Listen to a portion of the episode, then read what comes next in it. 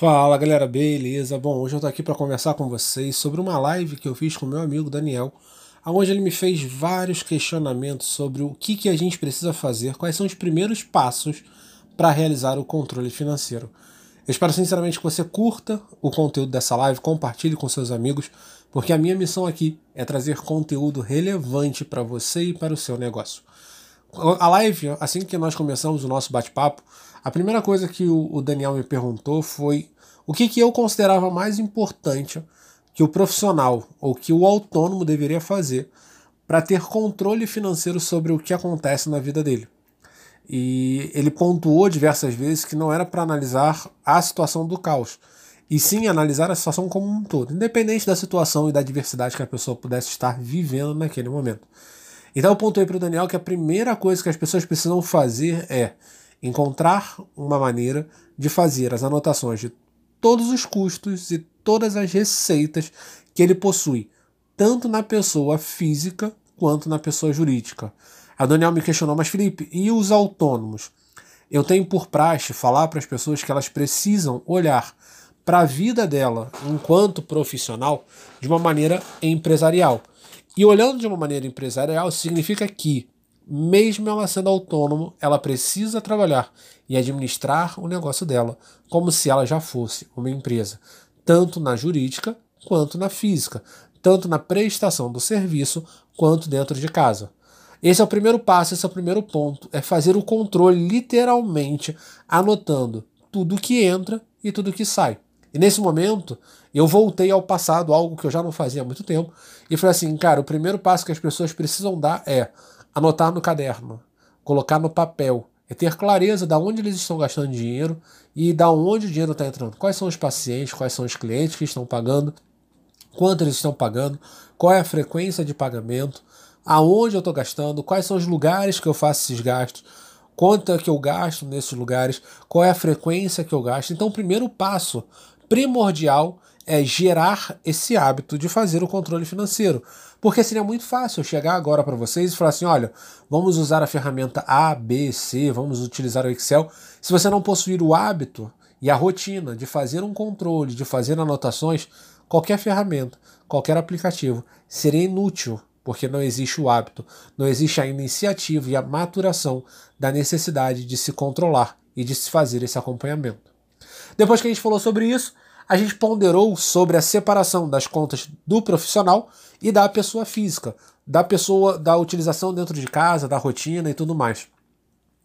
E uma das coisas que eu falei com o Daniel, que é bem interessante, é que eu, desde que eu comecei a fazer o controle financeiro, e isso data de 2008 mais ou menos, 2007, 2008, aí já se vão mais de 10 anos nessa brincadeira de controle financeiro, uma das coisas que eu sempre acreditei é que eu preciso separar as contas, mas eu não necessariamente eu preciso separar a forma que eu vou controlar. O que, que eu quero dizer para vocês? É que se eu utilizo uma ferramenta para fazer o meu controle financeiro dentro da empresa, eu utilizo a mesma ferramenta para fazer o controle financeiro dentro da minha casa. Se eu uso uma planilha determinada do Excel para fazer o controle financeiro dentro da empresa, eu utilizo a mesma planilha para fazer o controle financeiro dentro da minha casa. É de extrema importância que eu tenha a mesma rotina de controle financeiro aonde eu trabalho e aonde eu vivo.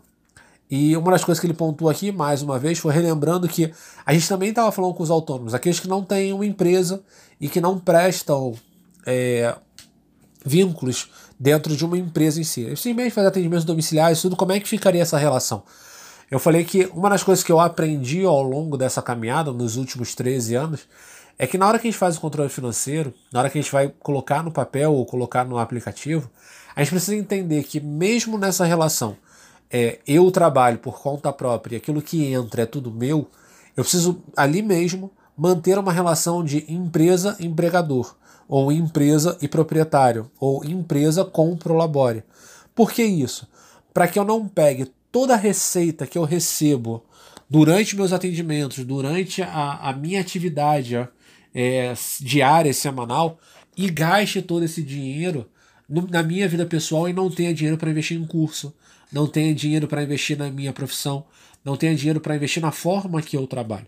Então é de extrema importância a gente compreender que, mesmo eu sendo autônomo, trabalhando sozinho, tendo meu dinheiro, eu preciso ter a separação do, de quem vai pagar os impostos e quem vai viver do salário.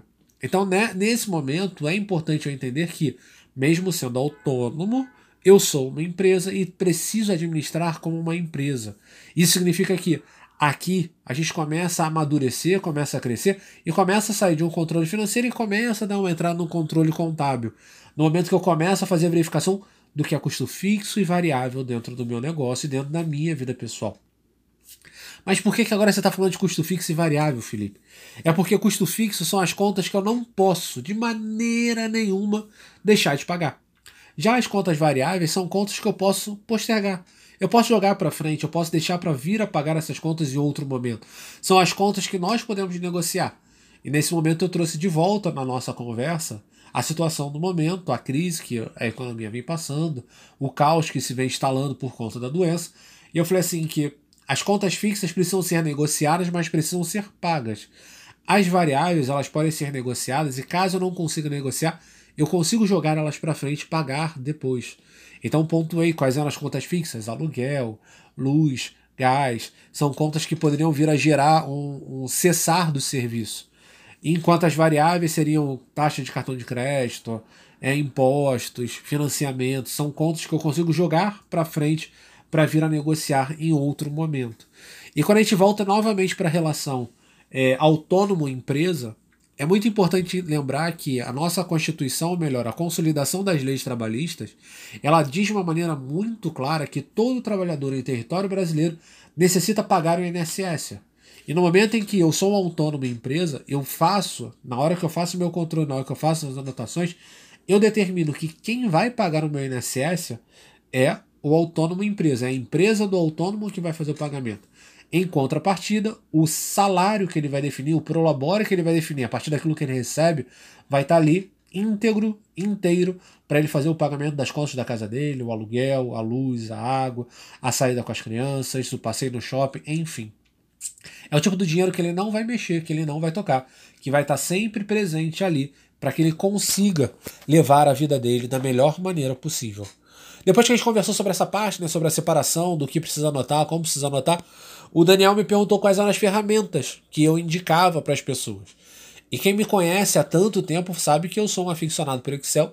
Eu usei o Excel para fazer o controle financeiro e contábil na minha vida das minhas empresas de 2008 até 2019. Se foram aí 11 anos fazendo o controle financeiro dentro do Excel. E no ano de 2020, ou melhor, para ser mais exato, no ano em outubro de 2019, eu saí do Excel e fui e comecei a utilizar o Zero Paper. Mas uma das coisas que eu sempre falo, aí eu trago de volta a charge do poder do hábito, e eu deixo bem claro que eu preciso entender o que me motiva a fazer um controle financeiro, que é o fato de eu deixar o dinheiro na mesa, para que eu possa criar a rotina, gerar um novo hábito e nesse momento eu buscar uma ferramenta. Não adianta eu começar a usar o Zero Paper sem entender quais são as formas de categorizar centros de custo, favorecidos, contas. Se eu não tiver essa vivência dentro da minha rotina, eu irei comprar o Zero Paper, irei falar mal do Zero Paper. Eu irei comprar o Guia Bolsa, irei falar mal do Guia Bolsa. E isso vai acontecer com qualquer ferramenta que a gente venha utilizar. Então é muito importante, antes da gente definir a ferramenta, a gente ter a rotina do controle financeiro. Então as ferramentas que eu indico são Zero Paper, é a melhor ferramenta hoje, ao meu ver, para fazer um controle contábil. Guia Bolsa, uma ferramenta para quem está começando, ele não tem tantas exigências e nem tantas informações que você possa vir a utilizar depois para uma análise da empresa, mas é, um, é o primeiro passo para quem está começando a fazer esse controle contábil financeiro da empresa e da vida pessoal. E o bom e velho Excel. Existem N planilhas prontas hoje na internet que facilitam demais você fazer um controle contábil da sua empresa, tanto de graça quanto paga. E nesse momento é muito importante a gente entender, quando a gente fala sobre a construção do hábito a utilização das ferramentas, que a, a, a parte emocional está muito envolvida no que se diz respeito ao dinheiro. E uma das perguntas que o Daniel me fez foi: Felipe, é o quanto emocional influencia no controle financeiro? E eu falei para ele, falei assim, cara, a grande verdade é que a gente hoje, a gente não está vivendo um caos. O caos sempre existiu, a falta de controle sempre existiu, a crise sempre existiu. Por mais que a gente possa imaginar que essa situação que estamos vivendo hoje é uma situação nova, na verdade é algo que sempre esteve presente na nossa vida, sempre esteve presente dentro das nossas empresas, sempre esteve presente dentro do nosso autonomismo, mas é, só que a gente nunca deu atenção, porque a gente estava agindo de forma automática, de forma mecânica, sem dar a devida atenção para as situações. A gente nunca se preocupou em fazer uma previsibilidade e uma análise do que poderia ser feito mais para frente dentro do negócio de uma maneira projetada. O caos, ele sempre existiu. Então o caos hoje não pode ser um motivo para continuar mantendo o ser humano estagnado. E é muito louco, e quando a gente fala isso, não tem como a gente deixar de comentar a, a educação que a gente acaba tendo, que a gente acaba reverberando pela sociedade sobre a questão do dinheiro. Por mais que a gente fale que não, o dinheiro é bom, é, o é, dinheiro traz felicidade, dinheiro isso, dinheiro aquilo, a grande verdade é que lá no nosso subconsciente existem diversos inputs que geram pensamento de que o dinheiro é sujo, que só quem rouba tem dinheiro, que, que nem todo mundo nasceu para ser rico. E essas são situações que nesse momento atacam muito o nosso emocional. Eu sempre falo que a parte emocional do ser humano, o subconsciente, ele é um arquivo onde está tudo registrado. E todos os momentos de dor, de angústia, de comprometimento que possa acontecer na nossa vida, a gente vai nesse arquivo, puxa a ficha e relembra aquela situação. Significa que, se eu não passei por uma dificuldade financeira até hoje por conta da minha idade, eu possa ter visto alguém que eu amo demais ter passado por essa dificuldade e eu carrego essa marca dentro do meu subconsciente. Essa situação ela está presente dentro da minha cabeça e ela reverbera nesse momento. Toda aquela angústia, toda aquela aflição, toda aquela ansiedade da ausência de dinheiro na vida da pessoa que eu amo, ele se reverbera dentro de mim e eu começo a procrastinar. Me falta resiliência para batalhar e eu começo a acreditar que a culpa disso tudo é o caos. Mas a grande verdade é que os conflitos e os confrontos que vivemos internamente por conta do nosso subconsciente nos faz gerar um luto antecipado por algo que ainda nem aconteceu, por uma dificuldade que a gente nem viveu ainda, por uma ausência do dinheiro que nem chegou. A gente começa a sofrer agora por algo que a gente já viu alguém passar e a gente acredita que a gente vai passar por aquela situação. E como Murphy sempre fala, você é aquilo que você acredita ser. E nesse momento a gente precisa acreditar fielmente que somos capazes de encontrar solução. Porque no momento que a gente é capaz e acredita fielmente que somos que iremos chegar na solução, a gente chega. E no momento que a gente acredita que o caos não vai nos atingir, o caos não atinge. No momento que a gente permite que o caos, que a crise, que a angústia, que a ansiedade domine o nosso corpo, nós somos dominados. Então é muito importante para a gente finalizar todo esse raciocínio do controle financeiro, dos primeiros passos e tudo mais, é que a gente precisa ter controle pleno das nossas, das nossas faculdades mentais. A gente precisa ter um controle pleno sobre aquilo que o nosso subconsciente reverbera no nosso consciente e nos traz como se fosse uma verdade para o racional. Nós somos os maiores propagadores e responsáveis por aquilo que acontece na nossa vida. Ninguém no mundo ele é responsável por aquilo que nós traçamos e nós decidimos fazer. É necessário criar o hábito de controlar, ter clareza naquilo que a gente faz, manter a consistência, não perder o foco e agir com muita sabiência. Felipe, mas legal, tudo bem. Qual é a importância do controle financeiro? Antigamente eu considerava que o controle financeiro era, era o momento mais importante dentro da empresa. Era, era, era, era o, o ápice do negócio. Que quem fizesse controle financeiro tinha tudo na palma da mão. Mas a grande verdade é que fazer um controle financeiro nada mais é do que gerar um banco de dados. E a partir desse banco de dados é que somos capazes de realmente analisar o negócio, de ter uma clareza de quais são as decisões que tomamos errado, quais são as decisões que precisamos tomar e quais decisões foram corretas. É a partir desse banco de dados do controle financeiro que a gente pode tomar qualquer decisão, qualquer projeção, qualquer budget de negócios é tomado a partir da clareza que eu tenho dos dados que a empresa já possui. Então eu, eu finalizo esse áudio trazendo para vocês a importância de vocês gerarem esse hábito de controlar para que vocês tenham os dados da sua vida e da sua empresa na palma da mão. Às vezes, a sensação de ausência do dinheiro está apenas na falta da clareza do que acontece na nossa vida financeira. O fato de você começar a controlar e ter esse banco de dados ali para verificar já te traz uma tranquilidade, já te traz uma certeza do que eu posso cortar e do que eu não preciso cortar. E você começa a perceber que realmente você não deixava dinheiro na mesa. Você pegava aquele dinheiro e gastava com aquilo que você não precisava. Então, quando você faz uma análise do banco de dados, você consegue verificar lucratividade, rentabilidade, ponto de equilíbrio, meta, taxa de crescimento, margem de contribuição, dentre tantas outras análises que você pode fazer no seu negócio. Então, para finalizar esse áudio, eu peço que vocês mantenham dentro de vocês uma clareza constante, uma consistência nas ações, um foco nos resultados e uma determinação precisa de quais são as ferramentas que vocês irão usar na sua vida pessoal e na sua vida empresarial.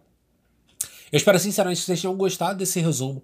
Eu espero que esse resumo possa auxiliar vocês nesse momento, que possa trazer clareza, tranquilidade e consciência dos próximos passos.